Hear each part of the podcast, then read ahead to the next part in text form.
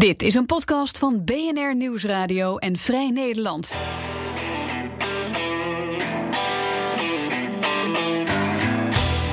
In deze Double Dutch podcastserie volgen correspondenten Reinoud van Wachtendonk en Freeke Vuist Trump's America. Hallo en welkom bij deze 101e aflevering van onze podcast Double Dutch. Het heeft een week langer geduurd dan gebruikelijk. En dat had alles te maken met die 100e uitzending. Met de viering, oh my god. De knal van de champagnefleskurk en de champagne die eruit stroomde. En het idiote gebeuren dat het allemaal over de recorder heen ging. De recorder gefleermuist, daar moest een nieuwe komen. Ging allemaal niet zo soepel, daar waren ook problemen mee. Maar we zijn er nu.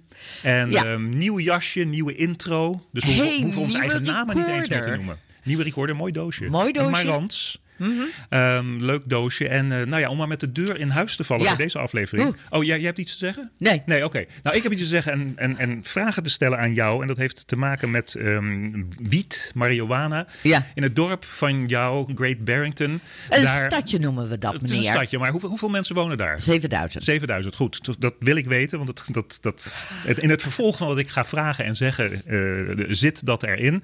Great Barrington is een van de eerste stadjes in Massachusetts, zeker in onze streek, waar de eerste marihuana-winkel is geopend.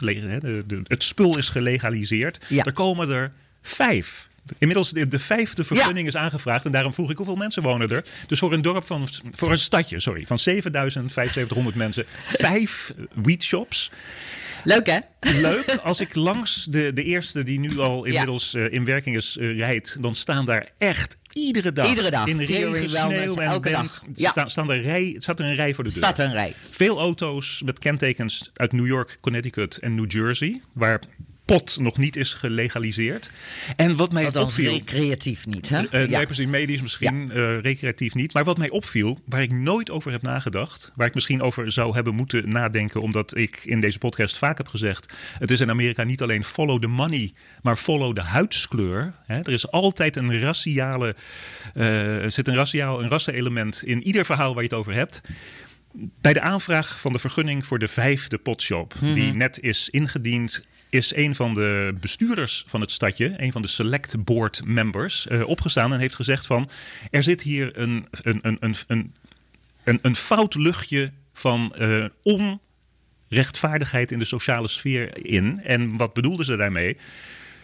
Drugs, de war on drugs, de lasten daarvan zijn altijd heel zwaar terechtgekomen op de schouders van kansarme, achtergebleven communities.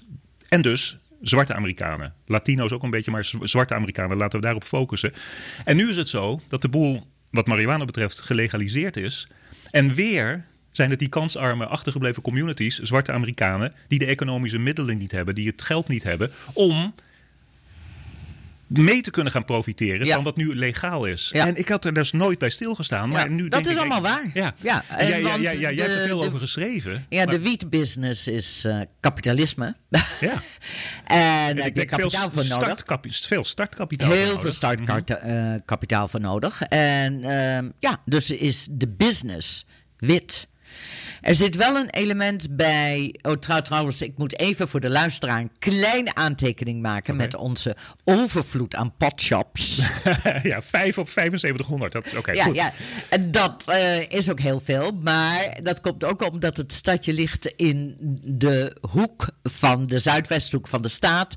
En op wel 10 minuten rijden afstand van de staat New York, waar geen legale wiet te koop is. En 10 minuten rijden vanaf Connecticut, waar dat ook niet. Het is een soort golden triangle. Het is een golden triangle die van niet, de drugs. Ja, precies. Die niet te eeuwige dagen zal bestaan. Nee. Dus het is een progressief stadje. En, maar je hebt totaal gelijk. En dat is allemaal helemaal waar. En een van de dingen waar nu eigenlijk men ook actie begint op te nemen, is dat ze zeggen van, en al die mensen die de gevangenis in zijn gegooid voor marihuana. Ja. En wat nu legaal is, dat is toch belachelijk? Ja. Nou is er dus in Massachusetts ook een wet die dan kunnen mensen dus aanvragen dat die strafoplegging, dat het allemaal geschrapt wordt uit de Nou weten we nog niet precies hoe dat in Massachusetts is verlopen. Maar in Californië, waar ze eerder hebben gelegaliseerd in 2016... Bleek dus bijvoorbeeld dat in de stad San Francisco er maar 23 mensen waren die bij de gemeente hadden gevraagd: kunnen jullie mijn strafblad schonen? Oké.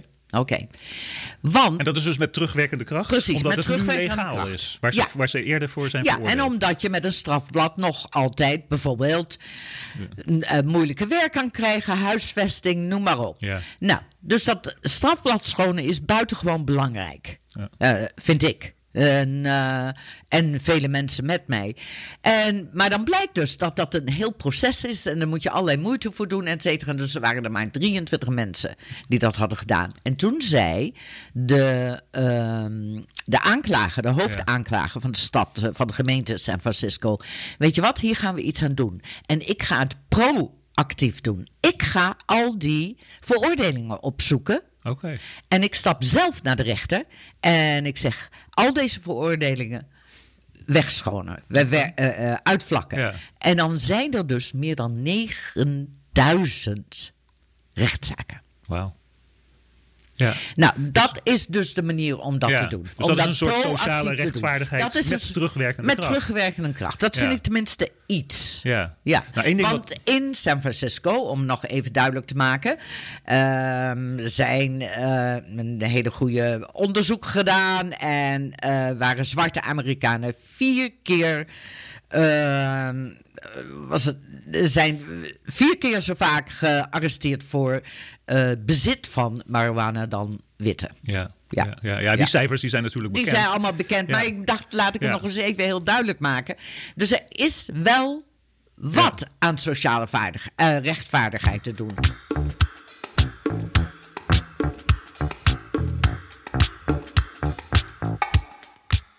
Hoi Reinoud en Freeke.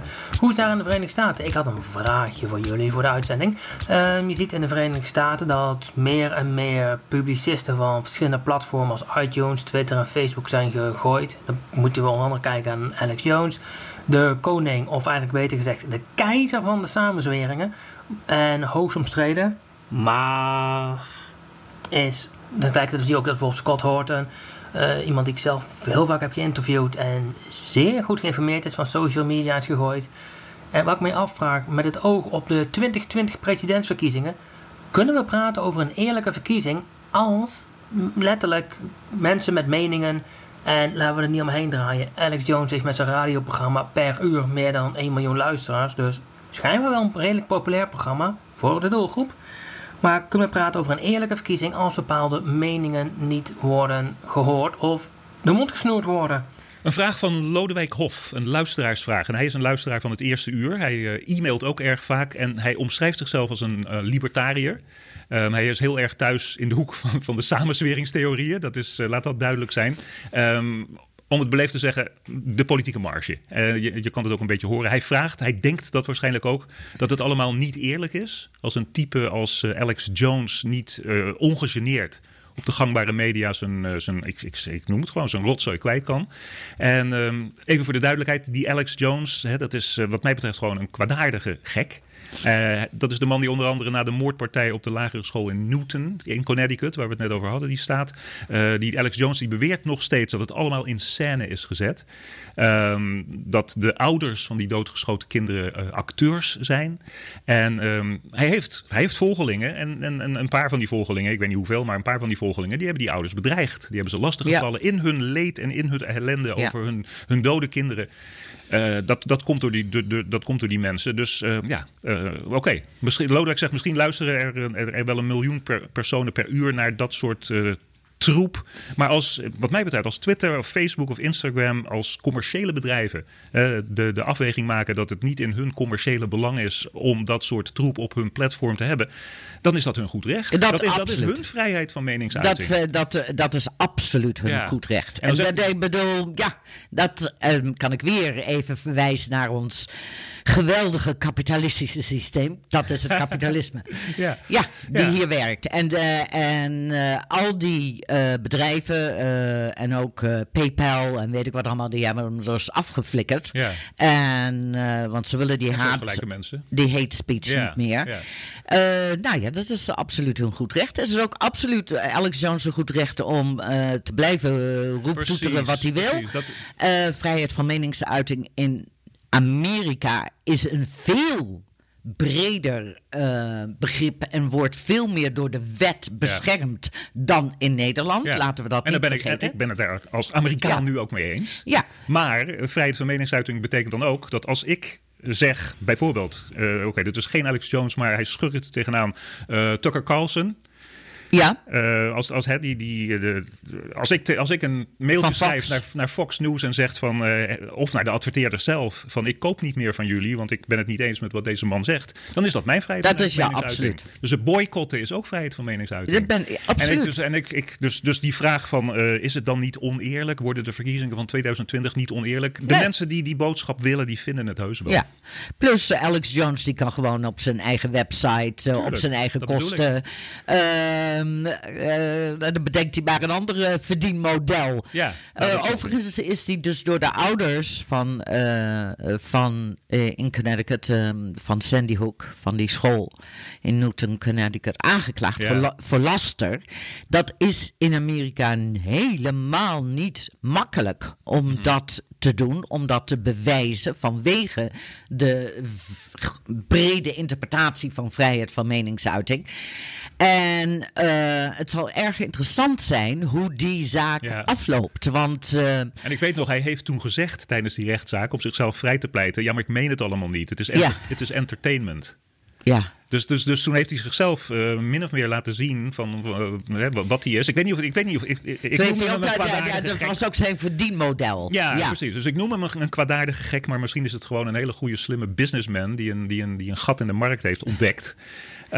Maar nogmaals... en er nu voor afgestraft wordt. Ja. Hoog tijd. En dat hoort zo. Eerlijke verkiezingen. Daar ging de vraag over. En in dat kader hebben we het... we hebben er al vaker over gesproken. Hè? Over echte praktische manieren waarop politici inbreuk maken op de integriteit van en de eerlijkheid van verkiezingen. We kregen een andere vraag, een e-mailvraag van een luisteraar, Patrick, ik weet het niet, ik woon in Amerika. Oude Alink, die is net ondersteuner geworden trouwens, van ons, via Patreon. Hello. En die verwijst in die vraag naar de zaak van Rosa Maria Ortega in Texas. Ja. Die is daar tot maar liefst 8 jaar gevangenisstraf veroordeeld, omdat ze als niet-staatsburger van de VS, heeft een groene kaart. Ja, legale verblijfsvergunning, permanente verblijfsvergunning. Maar dan mag je niet stemmen. Nee. Zij had wel gestemd. Kennelijk niet met kwade bedoelingen. Als ik het allemaal goed interpreteer, er waren misverstanden tussen haar en verkiezingsambtenaren die het allemaal verkeerd uitlegden. Zij begreep het niet goed. Ze begreep het niet goed, nee. En ironisch genoeg heeft ze toen gestemd, onder andere, voor de Republikeinse minister van Justitie in Texas, de Attorney General. En dat is nou precies de man die haar met heel veel enthousiasme, zoveel mogelijk publiciteit, die loodzware straf heeft opgelegd. En ze wordt ook het land uitgegooid als ze klaar is met die gevangenisstraf. En de bedoeling is natuurlijk om te laten zien dat het argument van Donald Trump en van andere Republikeinen, dat miljoenen mensen in Amerika illegaal stemmen, dat bestaat. Nou, dat is een onzinargument. Dat argument is door iedereen zonder kwade bedoelingen doorgeprikt. Het ene onderzoek naar het andere bewijst elke keer opnieuw dat er wordt wel eens verkeerd gestemd door de verkeerde mensen. Het zijn enkele kwesties, enkele gevallen. Ja. Ja. En dus wat er gebeurt hier is, en dat is een veel groter gevaar voor eerlijke verkiezingen, absoluut, dat op dit moment één politieke partij, in de jaren 20-30 was het de andere politieke partij, maar die proberen op hun manier kiezers waarvan ze bang zijn dat ze niet op hun gaan stemmen, weg te houden van de stembus. Ja. En dat is een heel groot gevaar. En dit is al zo lang aan de hand. Maar het is nu echt een item geworden. En dan is er iets echt gebeurd. Want kijk, zo'n Rosa Maria Ortega, dat is, kan je zeggen, stemfraude. Hoewel ze niet bewust gefraudeerd heeft. Nee. Ze heeft basisschool. En zeker 8 jaar gevangenisstraf. Ja, werkelijk idioot. Van een idiotie. Maar in een kiesdistrict in North Carolina, ja, bij de laatste verkiezingen, is er verkiezingsfraude bewezen. Ja. Namelijk, op zo'n schaal dat die verkiezing voor een congreszetel moet worden overgedaan. Moet helemaal worden overgedaan. Ja. Er zijn nu een heel aantal mensen in staat van beschuldiging gesteld. Het federale Openbaar Ministerie bemoeit zich er nu mee. Dit is echte verkiezingsfraude. Ja. Waarbij mensen langs de deur gingen en jouw poststem kwamen ophalen en dan of wegflikkerden of zelf invulden voor hun kandidaat. En daarbij, en even voor de duidelijkheid, dat is de kandidaat is van dezelfde partij als die Attorney General in Texas, de Republikeinse partij. Die net doet alsof... Ja. Oké, goed. Nou, en toen werd Trump daar over het echte verkiezingsfraude gevraagd. In North Carolina. North Carolina. En een paar weken terug in de Oval Office. En ze zei, ja, natuurlijk ben ik tegen fraude. Maar je moet niet vergeten al die miljoenen illegale stemmen in Californië. Ja. En weet je, een verslaggever zegt, waar heeft dit in godsnaam over? Nou, je weet waar hij het over heeft. Ja. Hij kan nog steeds niet verkroppen dat de popular vote in de verkiezingen... met miljoenen stemmen verschil door Hillary Clinton zijn gewonnen. Dan mag ik ook nog even erbij zeggen dat... Ja, sorry, maar dat de allereerste wet... die het nu in meerderheid democratische Huis van de Afgevaardigden heeft aangenomen... HR 1... over verkiezingen gaat. En over het beter regelen van zover de federale overheid dat kan doen. Want heel veel daarvan is op lokaal gebied geregeld. Dat mensen naar de stembus kunnen. En et cetera. En dat de Republikeinen in de Senaat, die daar in de meerderheid zitten, vinden dat vinden ze maar niks. Nee, dat gaat tegen hun belangen in. Anyway. Hey jongens, je hoort dat vragen, of het nou audiovragen zijn of e-mailvragen, ontzettend veel triggeren bij ons. Dus blijf ze komen. En je luistert naar Double Dutch en deze podcast wordt mede mogelijk gemaakt door EFK Interim Management en Advies. EFK ondersteunt organisaties in de publieke sector met interim HR en financials. Voor meer informatie kan je dat vinden op de website efk.nl.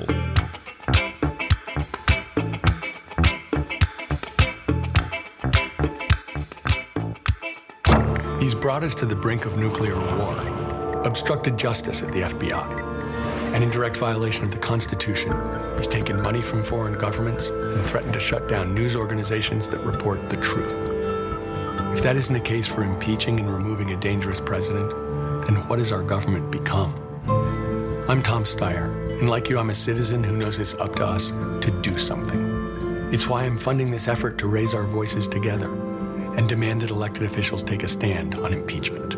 Reclamespotje van Tom Steyer. Hij stelt zichzelf voor. Hij is helemaal geobsedeerd.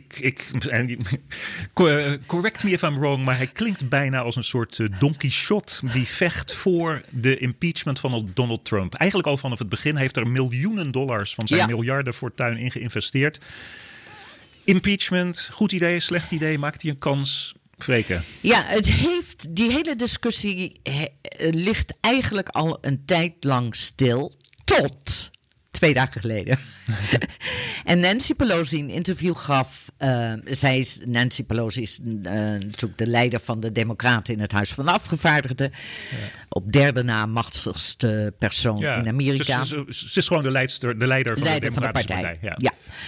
Hoewel Chuck Schumer, de leider van de Democraten. Dus dat liever niet hoort. Nee, maar anyway. Maar het is gewoon waar. Ja, het is gewoon waar. En dus Nancy Pelosi geeft een interview. En iedereen bij de Washington Post en zegt over impeachment.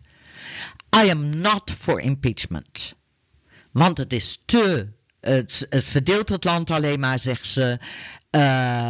En het kan alleen maar als het van beide partijen komt. Dus de Republikeinen daar ook voor zijn. En toen zei ze iets waar ik toch wel weer om moest lachen toen ik het las. And he's just not worth it. Nee. Nou ja, toen moest ik toch wel weer erg lachen omdat Trump is just not worth it. Ja. Hij is de moeite niet waard. Maar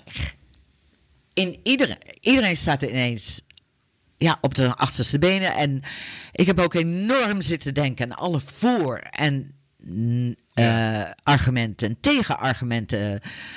En ik kom er ook niet uit. Nou ja, een van de problemen is... Ik kom er gewoon niet uit. Impeachment is natuurlijk... Impeachment is geen rechtszaak. Het is een politieke kwestie. Ja. Waarop je een beroep doet op de mogelijkheid om de president te verwijderen die in de grondwet ligt. Maar je moet dat doen als politiek orgaan. Ja. En je moet het doen met 2/3 stemmen van de Senaat. Nou, dat is het punt. Ja, dus de stap 1 is altijd een want het lijkt wel degelijk op een rechtszaak. Stap 1 laten we het een politieke rechtszaak noemen in het Huis van Afgevaardigden. Waarbij degene die impeacht, de president, maar het kan ook met rechters gebeuren. Maar de president die impeached moet worden, advocaten heeft. Dat is waar. Aanklagers heeft, prosecutors heeft. Ja. En we hebben dat proces in ons leven en hopelijk in het leven van een groot deel van onze luisteraars meegemaakt met Bill Clinton. Ja. Die impeached is, die dus omdat hij onder ede had gelogen over een affaire. Ja, in het Huis van Afgevaardigden. Toen in meerderheid in handen van de Republikeinen. Yep. Nu is het in meerderheid in handen van de Democraten. Ik denk dat waarom Nancy Pelosi met deze uitspraak is gekomen is dat tijdens de verkiezingscampagnes in de aanloop naar november 2018 nogal wat van die nieuwe democraten gewoon keihard zeiden van wij willen dat impeachmentproces opstarten. En dat zou die partij enorm verdelen. Ik weet niet of het de partij enorm zou verdelen. Het is... Is dat de les die we uit november moeten trekken? Want je kan ook zeggen van... Kijk, een van de dingen die Nancy Pelosi zei in dat interview... en daar ben ik het dan weer wel met haar eens... is dat... dan gaat al onze aandacht en obsessie... en wat wij willen en doen met het land om te verbeteren... dan zijn we alleen nog maar met Trump bezig. Ja. En ik wil niet. En dat bedoelden ze met... dat is die het niet waard. Nee. Want wij hebben een agenda, een positieve agenda. Wij willen Amerika veranderen. Wij willen Amerika verbeteren. En daar zijn wij ook op gekozen. Daar heeft ze gelijk in. Ja, denk ik ook. Aan de andere kant heb ik ook heel erg het gevoel dat hoorzittingen, en dat zijn impeachmentzittingen in feite, onder ede in het congres, zijn ongelooflijk belangrijk om te begrijpen wat er nu eigenlijk zo totaal mis is met Trump. En dat zagen we bij Michael Cohen, toen zijn fixer, dus een oude advocaat, in het Huis van Afgevaardigden verscheen om daar te getuigen. En ik ook hoor, de hele dag heb zitten kijken. Echt gekluisterd aan mijn scherm. Want het is meer dan alleen hier een bericht in de krant, daar een bericht in de krant. Weet je wel? Het geeft een beeld. Het geeft een frame. Het geeft... dat is ook een narrative. Ja, daar heb ik het vaak over gehad. Maar het is ook ongelooflijk belangrijk. Ja. Nee, het is waar. Dat frame bestaat. Je ziet het, je hoort het. Als je het wil zien en wil horen. Want wat ik zo fascinerend vind is dat nu 2 weken later, na die Cohen hearzittingen. Ja. Wat hoorzitting? Hearings, hoorzittingen. Ja. Er is een gigantische steen in een vijver gegooid, waar ontzettend veel rimpelingen door zijn ontstaan of door zouden kunnen zijn ontstaan. Maar nu is het 2 weken later. En omdat de politiek hier zo ontzettend partijdig gepolariseerd is, en B, omdat Donald Trump de aandacht zo ontzettend afleidt met al die andere kwesties. Het verbaast mij hoe weinig mensen nu zich nog maar kunnen herinneren wat die Michael Cohen heeft gezegd. Ja, maar dus je moet het willen zien of willen horen. Ja, maar als je impeachment hearings hebt, want dat herinner ik me nog van een zomer dat ik hier... waren Danny en ik nog niet getrouwd. En wij de zomer aan de buis gekluisterd zaten vanwege de impeachment hearings van Nixon. Wow. Ja, oké, dat herinner ik me. Want dan doe je het elke dag. Ja. Dat betekent de obsessie. Kijk, wat er nu is gebeurd... Maar toen was er ook niets anders. Er was gewoon dan niets is er anders. Ook niks anders. Nee, maar nu is... En dat moet je die Trump nageven. Die gooit zo ontzettend veel... in de Tweede Wereldoorlog om de radar... en misschien dat later ook nog wel... Maar om de radar om de tuin te leiden... gooiden ze allemaal aluminiumfolie papiertjes naar beneden. Dus dan kon die radar niks zien. Dat is wat Trump doet op dit moment. Die gooit voortdurende aluminiumfolie naar beneden. Zodat wij als radar, als maatschappelijke radar, gewoon niet meer zien wat er bezig is. En in 1968 was dat gewoon niet zo. Je had 3 televisienetworks, iedereen gefocust op die hoorzittingen. Het is nu veel makkelijker. Kennelijk, dat blijkt om eromheen te komen. Nou, dat weet ik nog niet. Ik bedoel, als er echt impeachment hearings zouden zijn... dat wel. Dan zat onze president ook totaal gekluisterd aan de televisie. Tuurlijk. Anyway... dan is er een morele kwestie. En dat is niet onbelangrijk. Mm-hmm. Want als je dus zegt van... Wat Nancy Pelosi in feite zegt... van het is pragmatisch niet aan te bevelen. En ik begrijp, ze is een enorme pragmaticus. Ja. Maar het gaat om high crimes en misdemeanors. Ja. Nou, er is geen president die zoveel... slechte dingen heeft gedaan. De corruptie, de dealings met zijn totale... al die mensen om hem heen. Geld van buitenlanders. Met Rusland, Saudi-Arabië, God mag het weten... obstructie van de rechtsgang naar het onderzoek hierna, et cetera. Allemaal. Dan is er dan geen enkel... Laten we dat toe. Ja. En leggen we dus de lat zo laag. En is dat uiteindelijk niet... de pest voor het land. Ja. Nee, ik ben het eens met dat argument, maar ik ben zelf ook veel pragmatischer. Want de kans bestaat natuurlijk, wat ik net zei... Het en ik ben de domineesdochter. Jij bent de domineesdochter. Ik ben nu de Joodse domineesdochter, mag ik er nog wat bij zeggen. Oh, oké.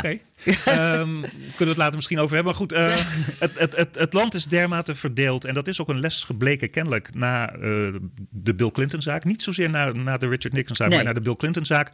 De Republikeinen hebben daar totaal hun hand over speeld. En de Democraten lopen dus... En ik praat alleen maar pragmatisch. De Democraten lopen het risico dat als zij gaan focussen op de impeachment van Trump... dat de energie... aan de andere kant van de politieke kloof zo groot wordt... dat er hetzelfde gebeurt als met Bill Clinton. Die werd plotseling heilig verklaard aan onze kant van het politieke debat. En de Republikeinen hebben zich vreselijk de vingers gebrand... aan die obsessie met impeachment toen. Dat is...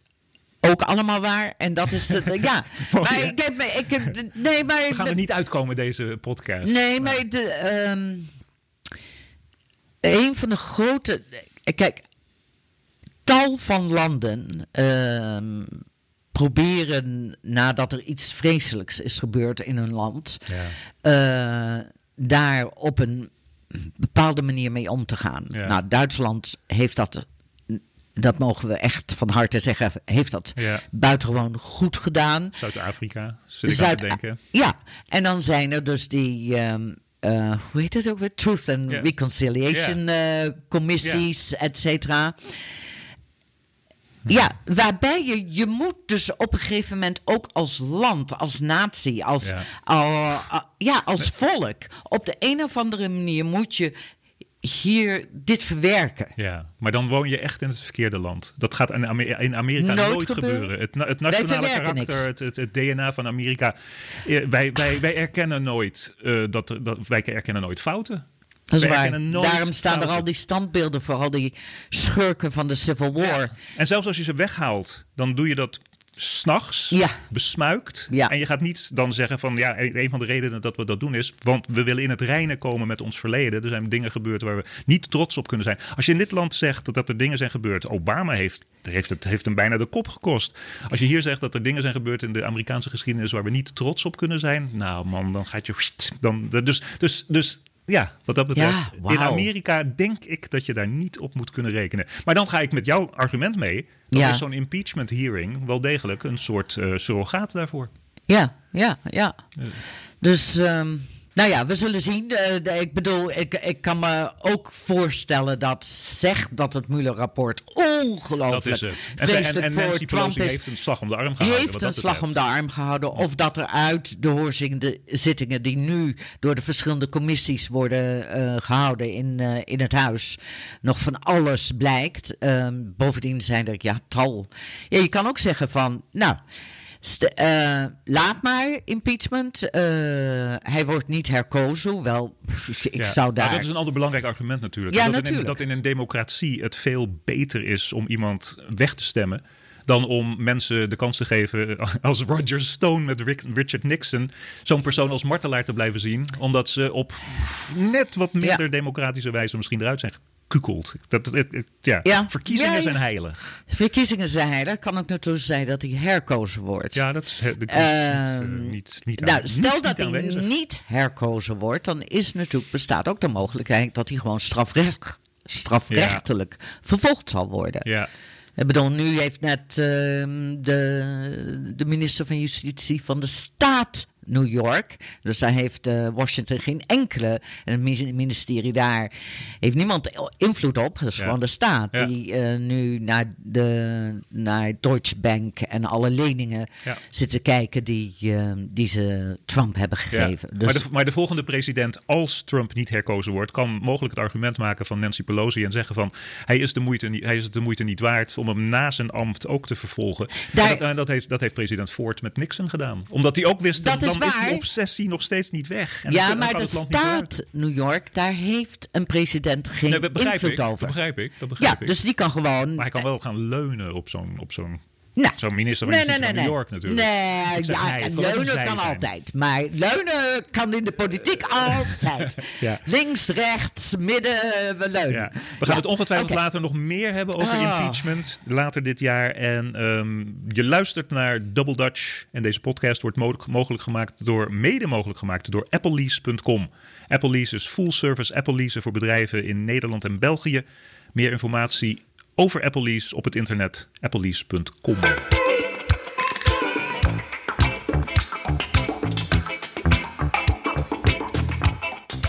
Ja, nog één verhaal dat we tegenkwamen, waarvan ik, toen ik het gisteren voor het eerst zag, het gaat over die fraude met universiteitstoelatingen door rijke mensen.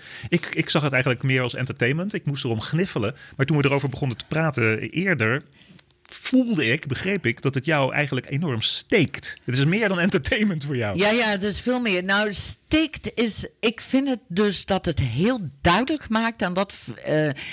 Leg het heel snel uit. Oké. Dus wat er is gebeurd is dat voor elite universiteiten is moeilijk. Dus, 90% wordt afgewezen. Dus je moet en hoge cijfers hebben of speciale kwalificaties. Ja. Zoals bijvoorbeeld atleet zijn. Ja, ouders en je grootvader en moeder moeten daar ook naartoe zijn geweest. Oh, ja, maar dat is nog geen garantie. Nee, geen garantie. Nou, er is een man in... hoe heet het bedrijf nou ook weer? Iets met Key. Ja, Key. Oké. En die had dus een totaal illegale manier om de kinderen van rijke Amerikanen een plaats te garanderen op prestigieuze colleges. En door te frauderen met de toelatingsexamen. Ja. En het tweede was om zich voor te doen als atleet. Dat vond ik ook zo grappig. Ja. Er was een man die een foto vond van een voetbalkikker. Want hij kon het niet maken omdat zijn zoon zag zou er nooit hebben uitgezien als een echte voetbalplayer met grote spierballen. Maar zo'n field goal kicker, zo'n voetballetje, dat kan iedereen zijn. Dus die man die had op het lichaam van een kikker met in voetbaluniform had hij het hoofd van zijn zoon laten photoshoppen. Mm-hmm. En hij werd toegelaten. Ja, en toen zijn er dus mensen van de... Dit is iets heel Amerikaans. Dat er dus speciale plekken worden gereserveerd voor in het toelatingsbeleid voor zeg maar mensen die ongelooflijk mooi de klarinet spelen of heel goed kunnen zeilen, want er is een sailing team of waterpolo of noem maar op. En voetbal natuurlijk. Nou, dan dus die verschillende sportcoaches op de universiteiten, die kunnen dus gebruik maken van die gereserveerde plekken, zeg maar. En zijn dus omgekocht. Ja. Voor nogal behoorlijk wat geld, hoor. Holy moly. En die zijn dus ook allemaal aangeklaagd. Ja. Maar oké, mag ik dan nog een Amerikaanse kanttekening maken? Die coaches van die arme sporten, tennis en zeilen en waterpolo en worstelen en dat soort dingen, die vergeleken met de basketbal, de voetbal en de honkbalcoaches, nou met name basketbal. Ja, die maken veel meer geld. Die verdienen $5, $6, $7 miljoen per jaar. Dus die arme mensen, die moeten toch op een andere manier geld verdienen. Blijkbaar. Jij vindt het allemaal heel grappig. Ik vind het allemaal helemaal niet grappig. Nee, maar maar wat bewijst dit dan? Het bewijst dat Amerika verrot is. Dit is een verrot land. Waarin... Ja, sorry. Heb je je formulieren al ingezonden? Je staatsburgerformulieren. Oké, maar ga door. Waarin de rijken... Ik bedoel, we hebben het over ongelijkheid. En ongelijkheid zal altijd blijven bestaan. Daar begonnen we mee. En ongelijkheid zal altijd blijven bestaan. In wat voor een systeem ook. Bestond ook onder het communisme, et cetera. Maar... dat rijken zo het systeem misbruiken, dat is werkelijk. En dit voorbeeld maakt het zo duidelijk waarop dat gebeurt. Ik val altijd heel erg over hypocrisie. En Amerika, ik had het net over, het zit niet in de volksaard van Amerika om ooit te zeggen dat je ergens niet trots op kan zijn in je verleden. Amerika doet ook altijd voorkomen dat dit een ontzettend gelijke maatschappij is, waarbij de krantenjongen altijd miljonair kan worden. De meest arme sloeber kan president worden. En dat is ook, en zeker vergeleken met Nederland en andere Europese landen, gewoon 100% niet waar. Dat is een leugen. Dat is een leugen. Ja. En ik geloof wel... Dus jij denkt dat dit schandaal dat bewijst of onderstreept? Het onderstreept het. Het maakt het zo duidelijk voor mensen. Mm. Weet je wel? En het is lekker om te lezen, want jij zat er ook, jij zat het ook te volgen. Ja, natuurlijk. Ik ben gek op Felicity Hoffman en daar staat dus nu een enorme vraagteken achter haar naam. Ja, en die arme kinderen van al deze mensen, die gaan nu voor de rest van hun leven door het leven met het stempel van, die waren kennelijk te stom dat hun ouders coaches moesten omkopen, testen moesten vervalsen, hoofden op atleten moesten photoshoppen. Voor die kinderen is het, dat is een drama. Voor die kinderen is het een drama. Hoewel ik wel... en daarom zijn die kinderen ook niet aangeklaagd. Nee. Ik denk wel dat iedere universiteit die zo'n kind heeft, dat kind van die school moet sturen. Want anders blijft er helemaal geen geloofwaardigheid meer over. Nee. Trouwens, ik heb wel het idee, maar dit is misschien iets voor een latere en een heel erg filosofische discussie. Ik heb wel het idee dat het een beetje begint door te dringen bij veel mensen dat die Amerikaanse droom en dat American exceptionalism, wij zijn zoveel beter dan de rest van de wereld, dat kavelt enorm af en dat Amerika daarom in een geweldige identiteitscrisis zit. Nou, dat is zo. En Trump is daar natuurlijk een symptoom van. Precies. Gevolg. Daar ben je helemaal mee eens. Daar ben ik helemaal met je eens. Oh, oké. Natuurlijk. Een kat in het nauw maakt rare sprongen. En Amerika, ik ben het helemaal met je eens dat dat aan het afkavelen is. Ja. En dus ik zie Amerika als een kat in het nauw die rare sprongen aan het maken is. Wow. En hopelijk gaat een van die sprongen weer zo goed dat Amerika wel degelijk laat zien wat het in de geschiedenis vaak heeft laten zien, dat ze eruit komen, dat ze er bovenop komen. Je stuurde een tweet en dat was hartstikke leuk over de Engelse versie van je meest recente boek over het Amerikaanse gevangenissysteem. Ja, vertel. Het is een audioboek, hè? Dus we kunnen daarnaar luisteren. Alleen een audioboek. Okay. Grappig, hè? Uitgegeven door Audible. Okay. Dat is de grote audio. Is dat aan te vragen in Nederland? Dat zal. Ja, natuurlijk. Je kan het overal. Je gaat gewoon Amazon op. Je gaat Audible. Het is ook nog van Amazon ook nog. Nou, dus... anyway. En... dus dat is de... dus we hebben het vertaald in het Engels. We hebben het opgenomen. Of ja. Ik heb mijn hoofdstukken voorgelezen. Ah, dus de notes. Hoe noemde je dat ook weer? De editors notes? Of de notes van de correspondent. Ja, ja. Die heb ik zelf. Nee, oh, cool. Ja. En een Nederlander in Engeland, een acteur, heeft David hoofdstukken voorgelezen. Dus dat is heel authentiek, want het is Engels met een Nederlands accent. Ja, ik hoor het niet zo, maar... Ja, anderen horen het wel. Ja. Grappig, want ik hoor natuurlijk... Ja. En het is wel heel erg spannend als je dus wil kijken. Ja, Alias Fortessa, A Hacker's Odyssey. Op Audible. Ja, op het internet. Kan. Dus ook Nederlandse luisteraars en de luisteraars in de 65 andere landen. Zoals ik ook zie op de statistieken, kunnen het ook krijgen. Ja, daarom. Ik denk dat dat voor hen veel makkelijker is om dat gewoon in het Engels te downloaden. Goed. Nou, dan draaien we een einde aan deze eerste podcast op de nieuwe Marantz Recorder. Ik ben Reinoud van Wachtendonk, Double Dutch correspondent voor BNR Nieuwsradio. En ik ben Freeke Vuist, Double Dutch correspondent voor Vrij Nederland. En tot de volgende keer, over 2 weken.